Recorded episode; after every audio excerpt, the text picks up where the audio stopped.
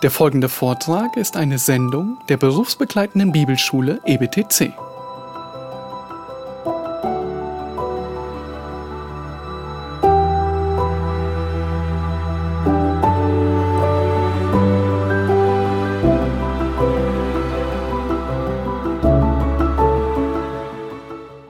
Es geht um die Bibelmänner. Es geht um Männer der Schrift. Es geht um Männer, die die Schrift lieben, leben und lehren. Drei L-Männer. Drei L-Männer sind das. Männer, die die Bibel leben, lernen und lehren. Was passiert, wenn reife Männer Gottes Wort lieben, sodass sie danach hingegeben leben und mit Überzeugung lehren? Dann werden junge Männer ihnen folgen. Gemeinden werden reifen und sich multiplizieren, weil die Gemeinde die Bibelmänner, den Bibelmännern nachfolgt und imitiert. Sie ziehen sich Jünger heran. Nun dann können neue Gemeinden entstehen, weil es reife Männer gibt, sie ausstatten, ausges die ausgesandt werden können als Lehrer, Evangelisten und Missionare und Gemeindegründer. Ein natürlicher Kreislauf kann stattfinden. Von Zurüstung, Aussendung wird entstehen. Weil die Bibelmänner, die es gibt, nicht nur Fleisch und Blut sind, sondern was interessant bei denen, sie sind geistliche Männer, sie sind voll Geistes, voll dem Wort Gottes und der Liebe Christi. Wenn du diesen Mann verletzt, dann kommt kein Blut aus ihnen heraus, sondern die Bibel. Sie leben danach, sie sterben danach dafür. Es sind Männer, die ihren Blick nach auf Jesus Christus und sein Wort gerichtet haben, die die Vergänglichkeit dieser Welt begriffen haben und ihr Herz darauf gerichtet haben, Jesus zu folgen. Mit ihrem gesamten Leben, nicht nur ein Teil des Lebens, sondern mit ihrem gesamten Leben. Sie verstehen sich als Pilger, die die Heimat nicht in dieser Welt ist, sondern im Reich Gottes. Die Pilgerreise hat Folgendes gesagt, dass ihr kennt die Pilgerreise, das ist ein, einer der bekanntesten Bücher, hat Christ Folgendes geschrieben. Oder John Bunyan Folgendes geschrieben über Christ. Christ sagte, im Buch der Pilger von John Bunyan, wir sind Pilger und Fremdlinge in dieser Welt und befinden uns auf dem Weg in unsere Heimat, dem himmlischen Jerusalem. Genau darauf sollen unser Blick gerichtet sein. Wenn wir hier den Herrn treu dienen, heranreifend zu Männern und Frauen, die Gottes Wort und Gott lieben. Und das ist genau, was wir als EBCC als Ziel haben. Wir wollen Jünger fürs Leben zurüsten, um die Gemeinde Christi, der Gemeinde Christi zu dienen. Unser Motto ist es im 2. Timotheus 2,2. Und was du von mir gehört hast, das hast vor vielen Zeugen, das vertraue treuen Männern an, die fähig sein werden, auch andere zu lehren. Es fängt also mit dem Wort Gottes an. Lass mich erklären, was ich damit meine, wenn ich sage, du musst das Wort Gottes lieben. Was bedeutet das für uns, wenn wir das Wort Gottes lieben? Es bedeutet für uns, dass an erster Stelle, dass wir unseren Kon in Kontrast zur Welt leben. Denn wir lieben Jesus Christus. Erstens sagt Jesus Christus, dass wenn wir jemanden, wenn wir jemanden lieben, diese, also wenn wir Jesus lieben, dann ist, hält er auch seine Gebote. Oder anders, wer, der, wer ihn nicht liebt, wird seine Gebote und sein Wort auch nicht halten. Der Gehorsam des Christen gegenüber der Bibel demonstriert seine Liebe zu Christus und die Echtheit seiner Errettung. Also, einige Bibelstellen, Johannes 14, Vers 5, liebt ihr mich, so haltet meine Gebote. Johannes 14, Vers 21, wer meine Gebote festhält und sie befolgt, der ist es, der mich liebt. Oder Johannes 14, Vers 23, wenn jemand mich liebt, so wird er meine Worte befolgen und mein Vater wird bei ihm ihn lieben. Du liebst die Wahrheit, dann sagst, dann, dann lebst du auch nach der Wahrheit. Auch wenn es unangenehm wird. Wenn du Menschen, wenn du wirklich, wenn, wenn, wenn du, wenn du der, dem Wort Gottes folgen willst, dann wirst du auch Opfer bereit sein, Opfer zu bringen für die Wahrheit. Lass mich das in ein Konzept mach, deutlich machen, anhand Titus Kapitel 2, Vers 1. Da redete Paulus zu Titus und erklärt ihnen was im Vers Kapitel 2, wohlbekannt. Er sagte damit ein, ein ganz einfacher Satz. Du aber rede, rede, was der gesunden Lehre entspricht. Was sagt er da? Du aber im Kontrast. Gottes Wort zu lieben bedeutet es nicht nur zu kennen und zu wissen, was in der Bibel steht. Es bedeutet vor allem auch zu entscheiden, ob ich das, was geschrieben steht, befolge. Und Gehorsam ist nicht eine, ist die, Gehorsam ist die richtige Reaktion, wenn wir von Liebe dem Wort Gottes gegenüber sprechen. Der Kontext von Titus macht das sehr, sehr deutlich. Du aber, sagt Paulus, er ermahnt Titus im Kontrast zu den unnützen Lehrern, den falschen Lehrern zu, zu lehren. Sie geben vor, Gott zu kennen, aber mit den Werken verleugnen sie ihn, da sie verabscheuenswürdig und ungehorsam zu jedem guten Werk untüchtig sind, sagt er hier. Und er sagt er, du aber sei nicht so. Paulus ermahnt also Titus, im Gegensatz zu den falschen Lehrern, das Richtige zu lehren. Das, was der gesunden Lehre entspricht. Weil Gott die Wahrheit ist, weil Gottes Wort die Wahrheit ist, und hier sagt in Johannes 17, Vers 17, heilige sie in der Wahrheit, denn dein Wort ist Wahrheit, können wir klar und deutlich unterscheiden zwischen falscher Lehre und falschen Leben natürlich und richtiger. Wir sind nicht nur aufgerufen zu wissen, sondern auch zu unterscheiden und danach zu handeln. Eine ganz einfache Frage, die wir uns stellen können. Lebst du nach dem, was du weißt? reflektiert dein Leben Gottes Wort? Ist dein Leben bestimmt von Covid-19 oder, oder Gott und sein Wort? Was ich damit meine, ganz einfach, in dieser praktischen Situation, in der wir uns jetzt gerade befinden, hast du Perspe deine Perspektive auf ewigliche himmlische Dinge gesetzt? Oder lässt du dich von der Angst, Unwissenheit, wissenschaftlichen Beurteilungen oder Philosophien der Menschen leiten. Paulus fordert Titus heraus, Gottes Wort zu reden, also nicht sich von den weltlichen Maßstäben leiten zu lassen. Er sagt, rede. Er sagt, rede die Wahrheit. Dabei geht es nicht um die Predigt in erster Linie, sondern um ganz normale Gespräche, die Titus führen soll, die er andauernd auch zwischen den Menschen in Kreta wahrscheinlich geführt hat.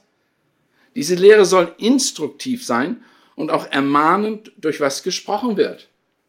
Da sind viele Bibelstellen, die darauf hinweisen. Titus 1, Vers 9, 13, Titus 2, Vers 1 und viele andere.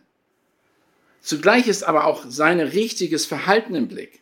Es muss mit dem, was er lehrt, übereinstimmen. Sein Verhalten muss mit der Lehre übereinstimmen. Der Kontext des ganzen Briefes handelt von Christen in der Verkündigung, die in der Verkündigung stehen, unterweisen und sie lehren. Beide Dienste, die Lehre sowie die Ermahnung, geschieht unserer Sprache entsprechend, also durch den Mund. Wir werden etwas sagen, aber gleichzeitig, das muss, also unsere, unser Leben muss das natürlich auch reflektieren. Also, es geht um das Zeugnis, einen gottesfürchtigen Wandel. Es besteht nicht die Frage, ob du, ob das eine oder das andere ist. Es ist beides Wort und Tat hier gefragt. Wenn wir Gottes Wort lieben, wollen wir auch nach Gottes Wort leben. Es ist uns nicht, es ist nicht optional für uns. Wir wollen es lernen und leben. Wir wollen es tun. Ein Bibelvers, den wir viele, alle von uns wahrscheinlich schon mal gelesen haben und gehört haben und uns auch gewundert haben, wie wichtig der ist, beziehungsweise wie zentral der ist, ist in Josua 1, Vers 8. Lass dieses Buch des Gesetzes nicht von deinem Mund weichen, sondern forsche darin Tag und Nacht. Er hat also gesagt, dass das Leben verbunden ist mit Gottes Wort, damit du darauf achtest, alles zu befolgen, was darin geschrieben steht, sagt er zu Josua. Denn dann wirst du gelingen haben auf deinen Wegen und dann wirst du weise handeln. Gehorsam gegen Gottes Wort bringt einfach Erfolg. Und davon spreche ich. Das ist die Liebe, die wir haben zum Wort Gottes. Wir tun es. Im Psalm 1, Vers 2 und 3, sondern seine Lust hat am Gesetz des Herrn und sein Gesetz nach sind Tag und Nacht, auch da wieder. Der ist wie ein Baum gepflanzt am Wasserwächen, der seine Frucht bringt zu seiner Zeit. Und seine Blätter verwelken nicht. Und alles, was er tut, gerät wohl. Das ist etwas, was schon in den Psalmen, das erste Psalm sagt das, das ist mit mehr, mehr, mehr oder weniger die Einleitung zu den Rest der 150 Psalmen, was deutlich macht, woraus, was wichtig ist. Gottes Wort stärken, stärkt uns. Und es lebt und, äh, und wenn wir danach leben, es bringt Frucht und Erfolg in unser Leben. Psalm 19, einer meiner Lieblingspsalme, sagt ähnliches aus. Das Gesetz des Herrn ist vollkommen, es erquickt die Seele. Und ich könnte jetzt durchgehen und die Details darüber sprechen, aber der Punkt ist, was, ähm, was dieser Psalmist sagt, und das hat David damals geschrieben, der sagte ganz deutlich, wer das Wort Gottes liebt, den wird es verändern. Den wird es verändern. Er sagt hier über das Wort Gottes im Psalm 19, es ist zuverlässig, es macht weise, die Fehler sind richtig und sie erfreuen das Herz. Sie sind, sie sind lauter, sie erleuchten die Augen. Das bedeutet, man sieht klar, man sieht deutlich. Es ist wie die Kamera. Wir können die auf äh, so einstellen, dass ihr mich nur an Schatten seht, aber ihr seht mich klar. Und das ist, was das Wort macht. Sie gibt Klarheit, sie gibt Genauigkeit. Sie ist rein, sie bleibt in Ewigkeit. Sie ist nicht begrenzt, sie ist immer, sie ist Wahrheit. Allesamt ist gerecht. Sie ist begehrenswerter als Gott. Er spricht ja jetzt über den Reichtum des Wortes Gottes. Es ist begehrenswerter als alle Mittel, die wir haben in dieser Welt. Und hier ist die Frage wichtig für uns. Wonach sehen wir uns jetzt am meisten in dieser Zeit, wenn wir so viel uns abgesagt wird oder mehr oder weniger nicht erlaubt ist? Ist es wirklich Gott, sein Wort, die Gemeinschaft mit ihm? Oder sind das die materiellen Dinge? Am Ende der Zeit in Offenbarung wird deutlich, dass die Menschen danach schreien dass, und danach weinen, dass die Babylon zerworfen ist, die Welt kaputt, weil sie nicht mehr kaufen können und verkaufen können. Unsere Perspektive soll eine ganz andere sein. Unsere soll auf, dem, auf das Wort Gottes liegen. Im Psalm 119, Vers 9 bis 11 wird nochmal deutlich, das sind ein Psalm nach der anderen, sagt, spricht davon. Wie wird ein junger Mann seinen Weg unsträflich gehen? Indem er ihn bewahrt nach deinem Wort. Vor ganzem Herzen suche ich, ich dich. Lass mich nicht darin von abirren von deinen Geboten. Bewahre dein Wort in meinem Herz, damit ich nicht gegen dich sündige. Da fleht der Psalmist einfach Gott an, dass er ihm die Kraft gibt, daran festzuhalten. Oder Psalm 919, Vers 105. Dein Wort ist meines Fußes Leuchte und ein Licht auf meinem Weg. Ja, ich möchte nur sagen, dass viele Menschen haben sich sehr viel Gedanken darüber gemacht. Folgendes hat Graf Zinzendorf und Christian Gregor geschrieben. Zu diesem einfach, die, dieser Überzeugtheit oder diese Besonderheit des Wortes Gottes. Herr, dein Wort, die edle Gabe, sagt er. Herr, dein Wort, die edle Gabe, diesen Schatz erhalte mir, denn ich ziehe es allen habe und dem größten Reichtum für wenn dein Wort nicht mehr soll gelten, worauf soll der Glaube ruhen? Mir ist nicht um tausend Welten, aber um dem Wort zu tun. Halleluja, ja und Amen. Herr, du wolltest auf mich sehen, dass ich möge in deinen Namen fest bei deinem Worte stehen. Lass mich eifrig ein sein befleißig, befließen, dir zu deinem Früh und Spät, zugleich und zu deinen Füßen sitzen, wie Maria es tat. Das war von Ludwig Graf von Zinzendorf und Christian Gregor, die es so wunderbar ausgedrückt haben, dass, wie wichtig das Wort Gottes ist für uns. Gottes Wort wollen wir nicht nur lieben, sondern wir wollen auch danach leben. Es verpflichtet uns, der Schrift gegenüber gehorsam zu sein. In den neutestamentlichen Schriften fasst der Apostel Johannes immer wieder die Verpflichtung des Christen zusammen, die Schrift der Schrift zu gehorchen. Er macht klar, dass das Wandeln auf dem Wegen des Wortes keine bloße Option mehr ist. Wir müssen es tun. Erstens sagt, sagt er, dass der Christ, wenn jemand ihn, wenn jemand Christus liebt, dieser auch seine Gebote hält. Zweitens sagt er, Johannes ganz klar, dass es die Pflicht des Christen ist, ebenso zu wandeln, wie Christus gewandelt ist. Gott fordert Gehorsam gegenüber sein Wort. 1. Johannes 2,6. Wir sollen so wandeln, wie er gewandelt ist. Drittens definiert Johannes die Liebe auf eine unmissverständliche Weise. Und dies ist die Liebe, dass wir nach seinen Geboten wandeln, auch dieser Gehorsam. Wir tun das, weil wir ihn lieben. Wir leben danach. Viertens, er erfuhr das große, äh, große Freude, als er beobachtete und hörte, dass Christen Gottes Wort gehorchen. Ich habe keine größere Freude, sagt er, als dies, dass ich höre, dass meine Kinder in der Wahrheit wandeln. Und seid mal ganz ehrlich, als älteste Pastoren und Leiter, ist das nicht genau das, was uns Freude ins Herz gibt, wenn wir das hören? Dass die Kinder Gottes, die Gemeindeglieder nach dem Wort Gottes wandeln? Und gerade in einer Zeit wie diese, wenn du hörst, wie sie füreinander da sind, wenn sie das, die Einanderstellen des Neuen Testaments praktisch umsetzen in ihrem Leben? Ist es nicht schön, wenn wir hören, wie sie mit Problemen biblisch umgehen? Ist es nicht schön, wenn wir hören, dass sie die Gemeinschaft lieben und das Wort lieben? Ist es nicht schön, wenn sie evangelisieren und Menschen zum Glauben kommen? Und genau das ist er. Darüber freut er sich. Und schließlich, schließlich sagt Johannes, das Kennzeichen eines gehorsamen Christen ist einfach, dass, dass man ein korrektes Verständnis hat über die Schrift. Und da sagt er, er, hat, er versucht, er gibt uns zehn Profile, zehn Merkmale, die ganz deutlich sind für diejenigen, die nach dem Wort Gottes leben. Zehn Merkmale, die ganz, die deutlich hervorheben, wenn man nach dem Wort Gottes lebt. Ich weiß, das sind viele Punkte, die ich hier sage, aber ich möchte es nur bewusst betonen und auch hervorheben, wie wichtig das Wort Gottes ist, weil wir möchten nämlich in diesem Referat beziehungsweise in diesem Vortrag dahin kommen und verstehen, warum es so wichtig ist, wirklich Gottes Wort in der Gemeinde den höchste, die höchste Priorität zu geben, um die nächste Generation zu, zu rüsten. Erstmal, erstens sagt Paulus, wir müssen das Wort Gottes aufnehmen.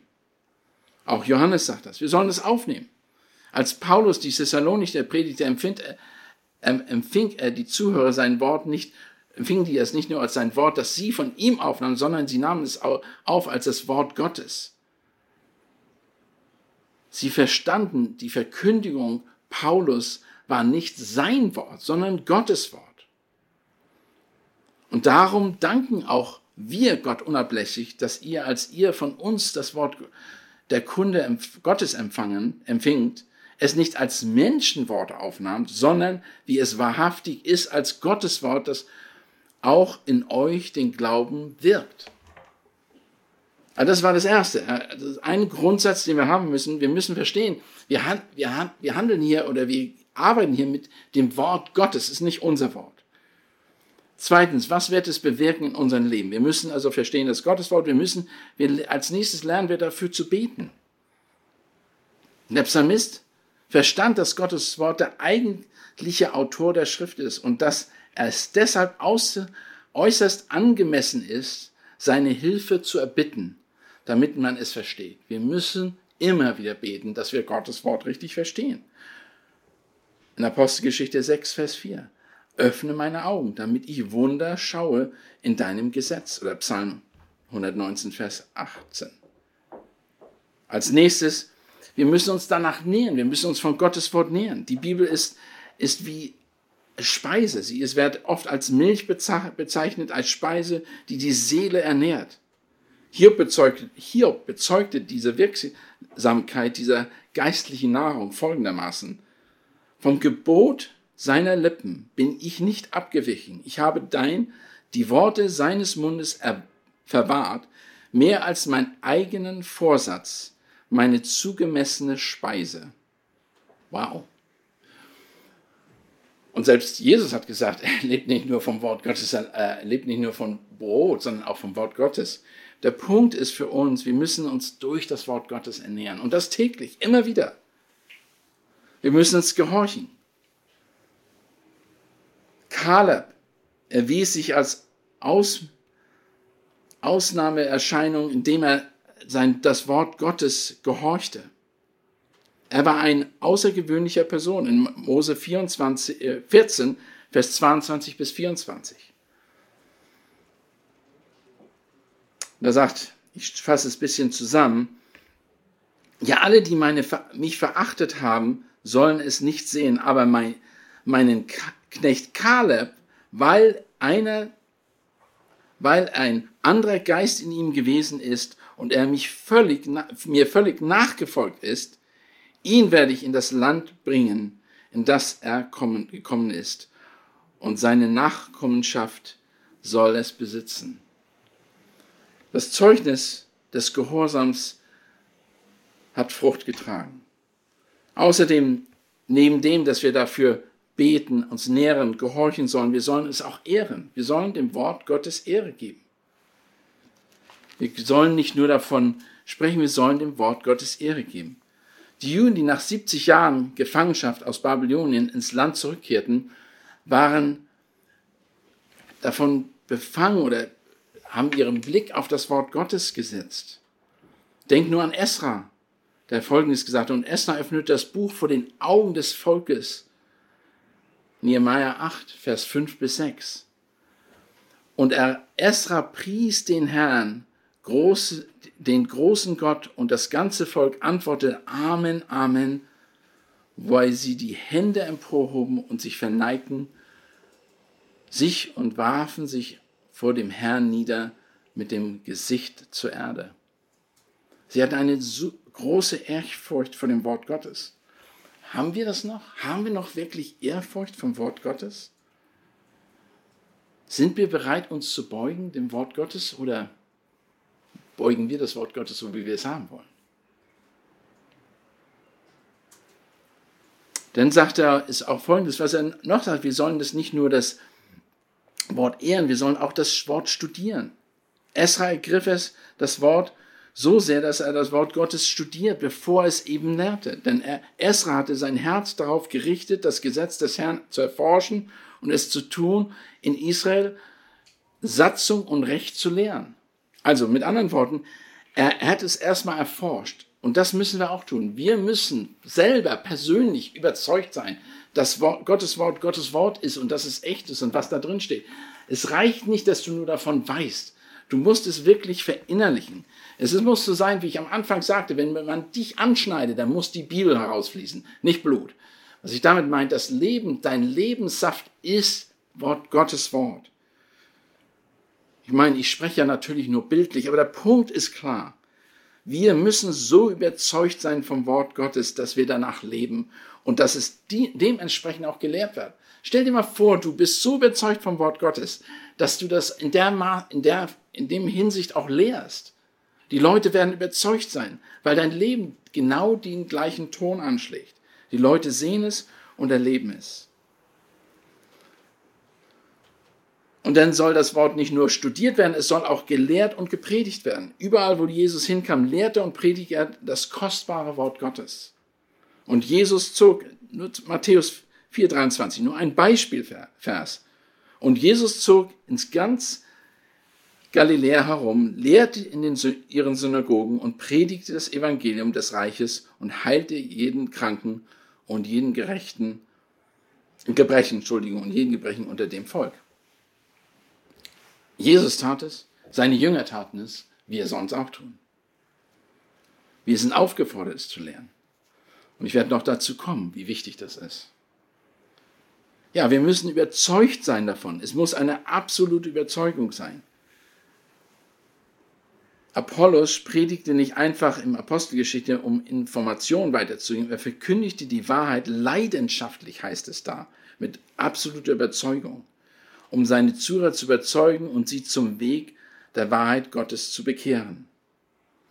Apostelgeschichte 18, Vers 24 bis 28, ein Beispiel davon. Er war freimütig in der Synagoge. Lass mich anfangen von Anfang an, am Vers 24, ein gewisser Juda, Jude, aber mit dem Namen Apollos aus Alexander gebürte, gebürtig ein beredeter Mann, der mächtig war in den Schriften, kam zu Ephesus. Dieser war in den Wegen des Herrn unterwiesen und brennend im Geist redete und lehrte und sorgfältig die Dinge von Jesus, obwohl er nur die Taufe Johannes kannte. Und dieser fing an, freimütig in den Synagogen zu reden. Als aber Priscilla und Aquila ihn hörten, nahmen sie ihn zur Seite und legten ihm den Weg Gottes genauer aus. Als er aber nach Achaia reisen wollte, schreib, schrieben die Brüder den Jüngern und ermahnten sie, ihn aufzunehmen. Dieser war, als er heimkam, den Glauben durch die Gnade sehr behilflich. Denn kräftig widerlegte er den Juden öffentlich, indem er durch die Schriften bewies, dass Jesus der Christus ist. Er war so überzeugt, dass er sein Leben in Gefahr setzte und bewies von den Schriften, dass Jesus der Christus ist. Und das ist diese Einstellung, die daraus folgen soll, dass wir Jesus Christus leben. Also evangelisieren. Aber nicht nur evangelisieren. Es ist mehr eine Überzeugung durch Leben und Wort und Tat. Also wir müssen es tun. Und wir wollen Leute zu Jüngern machen. Habe ich schon gelesen. Ich habe gesagt, das Motto des EBTCs ist, und was du von mir in Gegenwart von vielen Zeugen gehört hast, das vertrauen treuen Leuten an, die tüchtig sein werden, auch andere zu lehren. Also es geht hier darum, um die Menschen zuzurüsten, um das, was anvertraute Gut weiterzugeben. Und das letzte, das zehnte Punkt, ist auch einfach, wir müssen eine Ehrfurcht, ein Zittern haben. Wir müssen verstehen, dass wir nicht mit irgendein Wort umgehen. Ich habe das schon gesagt, dass es Gottes Wort ist an erster Stelle, aber es geht noch weiter. In Jesaja 66, Vers 2 wird deutlich, dass äh, die Leute, denen deutlich wurde, dass sie ähm, das Wort Gottes, von dem Wort Gottes erzitterten, weil es so klar und deutlich war. Also, wir wollen Gottes Wort lieben, wir wollen nach Gottes Wort leben und diese, diese Dinge, die ich gesagt habe, verinnerlichen und Gottes Wort als letztes natürlich lernen. Und das ist, das, das ist der normale, natürliche Verlauf, wenn wir mit Gottes Wort umgehen. Wir werden nicht nur Gottes Wort von, für uns aufnehmen und für uns verinnerlichen, sondern wir wollen es weitergeben. Das ist das Natürliche. Wir wollen Gottes Wort leben. Die Tatsache, wir Gottes Wort lieben und danach leben, bedeutet auch, dass wir als Hirten und Älteste sein Wort lehren, damit die Gemeinde wächst. Das ist unser Ziel. Unser Auftrag ist ganz deutlich. Matthäus 28, Vers 20. Und lehret sie halten alles, was ich euch befohlen habe. Es ist ja, ist ja verrückt. Es geht ja, was Lehre hier anbetrifft, ist nicht nur, wir predigen es oder wir lehren es, sondern wir lehren es, sie halten. Wir wollen noch einen Schritt weitergehen. Wir wollen, dass, dass sie das wirklich überzeugt leben und umsetzen. Das ist die Verantwortung eines Ältesten. Das ist die Verantwortung eines Leiters. Das ist die Verantwortung jedes Person, die spricht von Evangelisation, Jüngerschaft, vom Missionsbefehl. Unser größtes Anliegen ist, Jesus zu lieben, indem wir seinem Wort gehorsam sind und es dementsprechend lehren. Paulus hat das ganz deutlich Timotheus gesagt, verkündige das Wort, tritt ein, tritt dafür ein, es sei zu gelegener, ungelegener, überführe, tadle, ermahne mit Langmut und Belehrung. Ganz deutlich. 2. Timotheus 2,15, strebe eifrig danach, dich Gott als bewährt zu erweisen, als ein Arbeiter, wenn er also lehrt, ein Arbeiter, der sich nicht zu schämen braucht, der das Wort der Wahrheit recht heilt. Das heißt, gerade schneidet, richtig schneidet. Ich war, ich habe als Koch gearbeitet, viele, viele Jahre. Ich habe auch die ersten Jahre meines Kochlebens habe ich auch äh, Tiere zerlegt. Ich habe beim Schlachter mitgeholfen. Und ich weiß, wie wichtig das ist, richtig zu schneiden. Gerade zu schneiden, präzise zu sein, genau zu wissen, wie man das macht. Und das ist, was man hat. Du studierst so genau das Wort Gottes, dass du es präzise auslegst. Das habe ich auch gerade vorhin in Titus deutlich gemacht, was Paulus Titus gesagt hat. Es muss ein, eine Person sein, die die, die gesunde Lehre, die in der Lage sind, imstande sind, sowohl mit der gesunden Lehre zu ermahnen, als auch die Widerspenstigen zu überführen. Das hat Titus machen müssen auf Kreta, das müssen wir machen in unseren Gemeinden. Wir können nicht einfach nur passiv dastehen. Wir müssen aktiv mitleben. Aber nach, anhand des Wortes, wir können nicht als Älteste sagen, oh ja, das ist falsch, aber Gott wird das ja schon klären. Wir machen nichts und wundern uns, dass die Leute aus der Gemeinde gehen, wenn sie von falschen Leuten, Lehrern, falschen Lehrern geleitet werden oder verführt werden.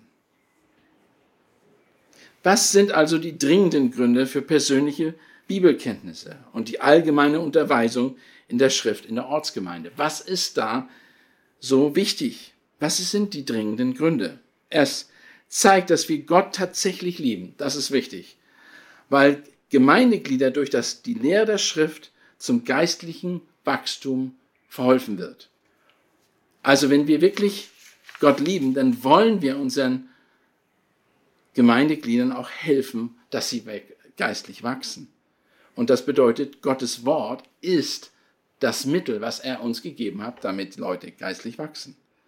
Wir als Gemeindeleiter sind aufgefordert, das Gottes Wort vorzulesen, vorzuleben, zu lehren, zu predigen und zu überführen, zu korrigieren, anzuleiten, dann, denn nur dann können die Glieder wachsen.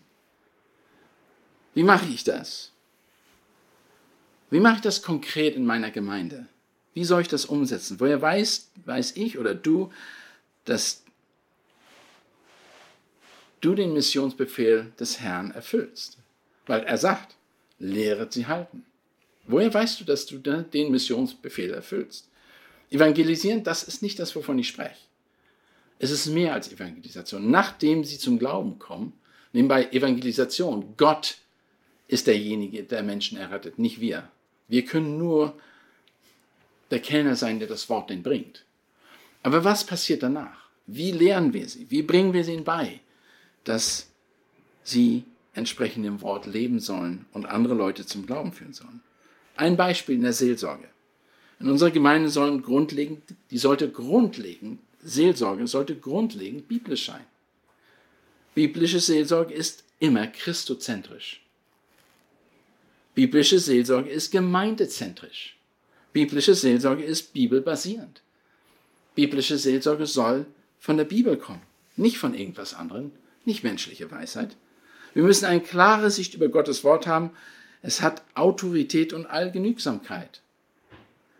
Schließlich beansprucht die Schrift, die einzige zuverlässige Quelle zu sein, der wir uns zuwenden können, um unsere geistlichen Probleme zu lösen, nicht nur in der Seelsorge. Ich denke auch an die Kinderarbeit, die wir hier machen. Die muss grundlegend biblisch sein. Biblische Konzepte, die Jugendarbeit, biblische Konzepte, die Hauskreisarbeit, biblische Konzepte, wortzentriert. Die Frauenarbeit, wortzentriert. Männerarbeit, wortzentriert. Unser Gottesdienst soll wortzentriert sein, sodass jeder eindeutig weiß und erlebt, dass wir Gott lieben, weil sein Wort der Mittelpunkt unseres Gottesdienstes ist. Nicht eine 20 Minuten Predigt. Sorry, wenn ihr euch eineinhalb Stunden trefft. 20 Minuten sind nicht genug, um Leute zu ernähren, dass sie eine Woche davon genug Nahrung bekommen.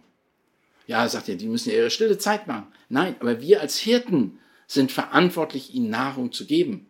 Es geht nicht um eine Stunde Predigt, es geht aber konstante Lehren, sie herausfordern, weiterzuwachsen.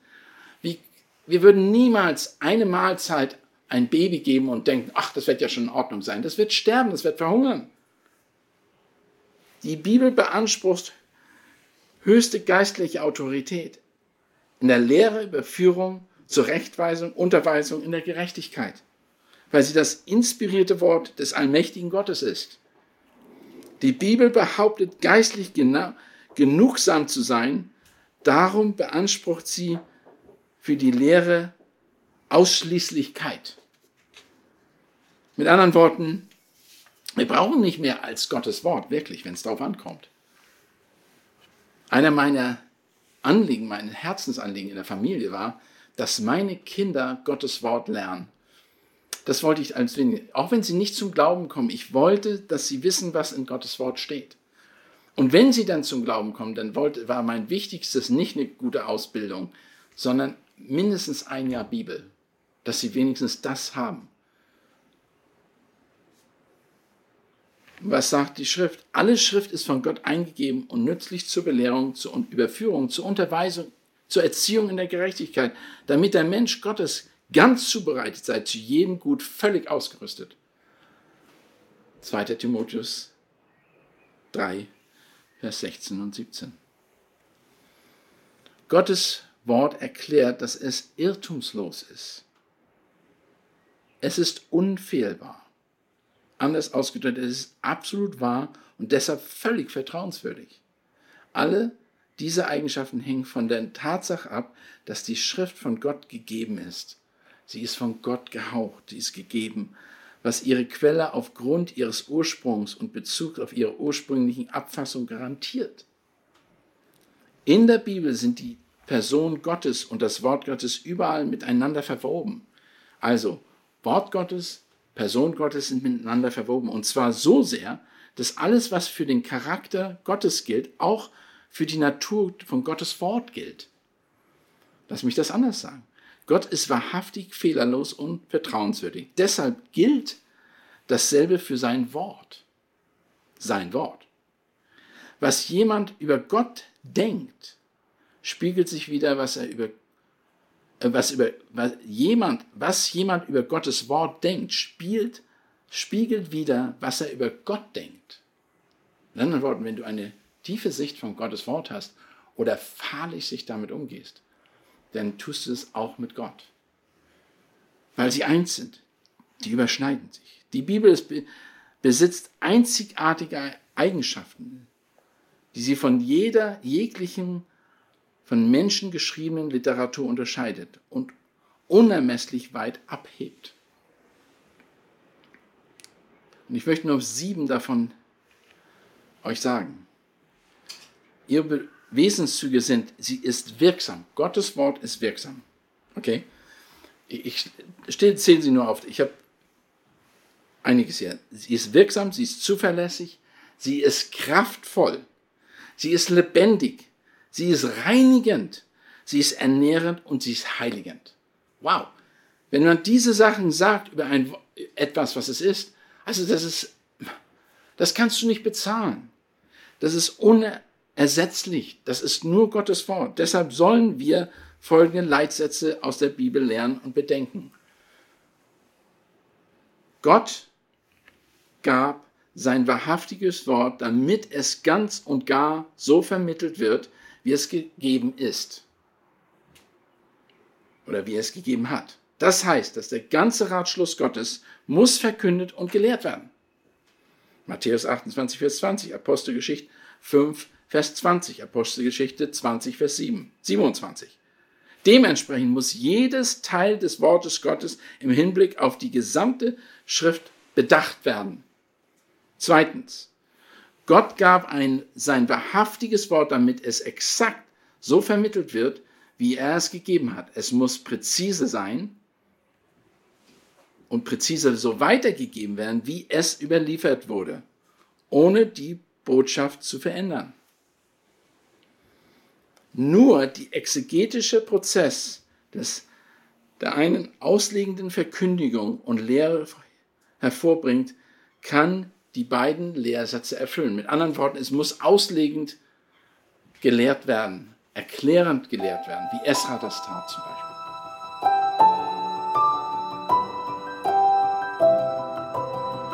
Diese Sendung war von der berufsbegleitenden Bibelschule EBTC. Unser Ziel ist, Jünger fürs Leben zuzurüsten, um der Gemeinde Christi zu dienen. Weitere Beiträge, Bücher und Informationen findest du auf ebtc.de www.ccc.org.